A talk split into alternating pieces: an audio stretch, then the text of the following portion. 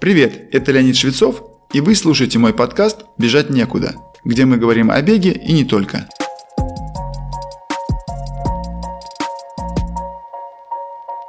Ахиллово сухожилие – самое толстое и самое прочное сухожилие нашего тела. Оно соединяет икроножную мышцу с задней стороной пяточной кости. Наибольшим образом оно нагружается в момент завершения отталкивания от опоры, во время бега и ходьбы. Во время бега сила, действующая на ахилл, может достигать вес тела, умноженный на 3. Чем быстрее бег, тем выше нагрузка. По этой причине наибольшую вероятность травмы ахиллова сухожилия имеют бегуны, выполняющие большой объем скоростных тренировок, бег в горку и бег по холмам. Но если бы все было так просто, то можно было бы исключить быстрые интервалы, и тогда травм ахилла не будет. Но ответ не так очевиден. Тысячи бегунов по всему миру выполняют интенсивные интервальные тренировки и не имеют проблем с ахиллом. И в то же время можно бегать спокойно, даже обучаться правильной технике бега и заполучить воспаление этого прочного сухожилия. При экономичной технике бега спортсмен не делает мощного отталкивания. В данном случае повышенная нагрузка связана с непривычной для многих людей работой икроножных мышц, эксцентрическим сокращением. Это буквально означает, что мышца сокращается, но увеличивает свою длину, то есть испытывает ту самую непривычную нагрузку. Это легко понять, если представить себе момент приземления на переднюю половину стопы. При таком приземлении, после первого касания поверхности плюсневой частью стопы, нога продолжает сгибание в голеностопном суставе, а колено продолжает движение вперед. В результате происходит физиологичное поглощение ударной силы приземления. Само собой, такое поглощение удара более мягкое, чем при приземлении на пятку. Ударная сила не оказывает мощного воздействия на пятку и коленный сустав, но существенная ее часть, около 40-45%, поглощается сводами стопы и эластичной комбинацией икроножной мышцы и ахиллова сухожилия. Как правило, это является непривычной для них нагрузкой, и через несколько дней такого бега может сформироваться крепатура, то есть уплотнение икроножных мышц. Из-за этого увеличивается и нагрузка на ахилл. Особенно сильно это ощущается у тех, кто в повседневной жизни носит обувь на каблуках, даже небольших, либо слишком резко переходит на бег в обуви с нулевым перепадом толщины подошвы. Последнее уже само по себе приводит к увеличению растягивающей силы на икроножные мышцы и ахиллово сухожилие. Из-за комбинации этих факторов при освоении правильной техники бегать надо мало, но уделять относительно много внимания специфической силовой тренировке. В ней, среди прочих, большой процент времени отводится укреплению стоп и голеней, как передней, так и задней мышечной группе. Также надо помнить и о принципе постепенности и посильности увеличения нагрузок, как беговых, так и силовых.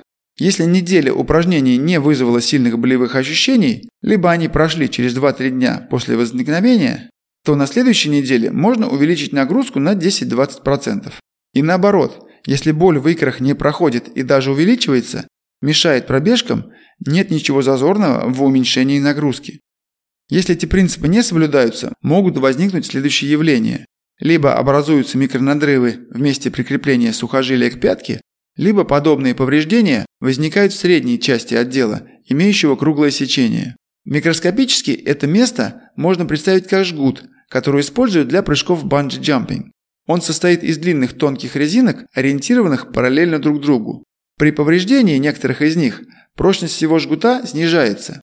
В живом сухожилии через несколько часов после повреждения начинаются процессы репарации или восстановления. Но сначала область надрывов наполняется тканевой жидкостью и различными клетками. Функция некоторых из них – рассасывание фрагментов поврежденных волокон. Этот процесс называется воспалением и сопровождается отеком, болью и нарушением функций. Понятно, что субъективные ощущения просто не позволяют бегуну бегать дальше без боли, то есть необходимо предпринять какое-то лечение. Нет, конечно, правильным будет сначала поставить диагноз, а для этого необходим визит к травматологу или ортопеду.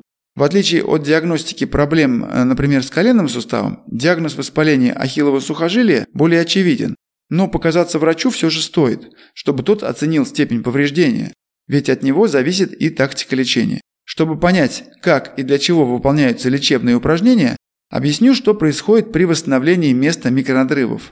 Я повторяю термин «микронадрывы», потому что если разрыву подвергается существенный процент волокон, то необходима операция.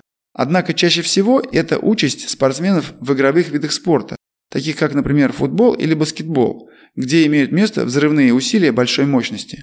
При разрыве небольшого количества волокон наш организм вскоре начинает синтезировать новые. Только вот организуются они хаотично, похоже на клубок свежесваренных спагетти в дуршлаге. Если пустить этот процесс на самотек, образованная ткань будет напоминать что-то вроде рубца на сухожилии, от чего пострадает его эластичность. Чтобы ориентировать волокна таким же образом, как они были изначально, параллельно друг другу, упражнением выбора является опускание пятки в эксцентрическом сокращении. Заключается оно в следующем. Надо встать на край ступеньки плюсневыми частями стоп, поднять пятки до максимума вверх, затем убрать здоровую ногу и, удерживая в тонусе икроножную мышцу с поврежденной стороны, медленно опускать пятку вниз, до уровня как можно ниже точки опоры. Небольшое ощущение болезненности в воспаленном ахилле является нормальным явлением. Прекратить упражнение следует только если боль станет сильной. После полного опускания пятки надо перенести вес тела на здоровую ногу, подняться на ней и только потом перенести вес тела снова на воспаленную сторону и повторить опускание. Выполнять упражнение надо в двух вариациях – с полностью выпрямленной ногой в колене и с частично согнутой. 3 серии по 10-12 раз дважды в день, утром и вечером. Когда выполнение упражнения станет полностью безболезненным, надо добавить отягощение. Оптимальным будет добавление веса вокруг пояса или в рюкзак на спине. Увеличивать можно по 5-6 кг. К сожалению, из-за большой толщины и прочности ахиллова сухожилия время реабилитации может затянуться на 2-3 недели и даже на пару месяцев, в зависимости от степени повреждения и способности тканей к регенерации.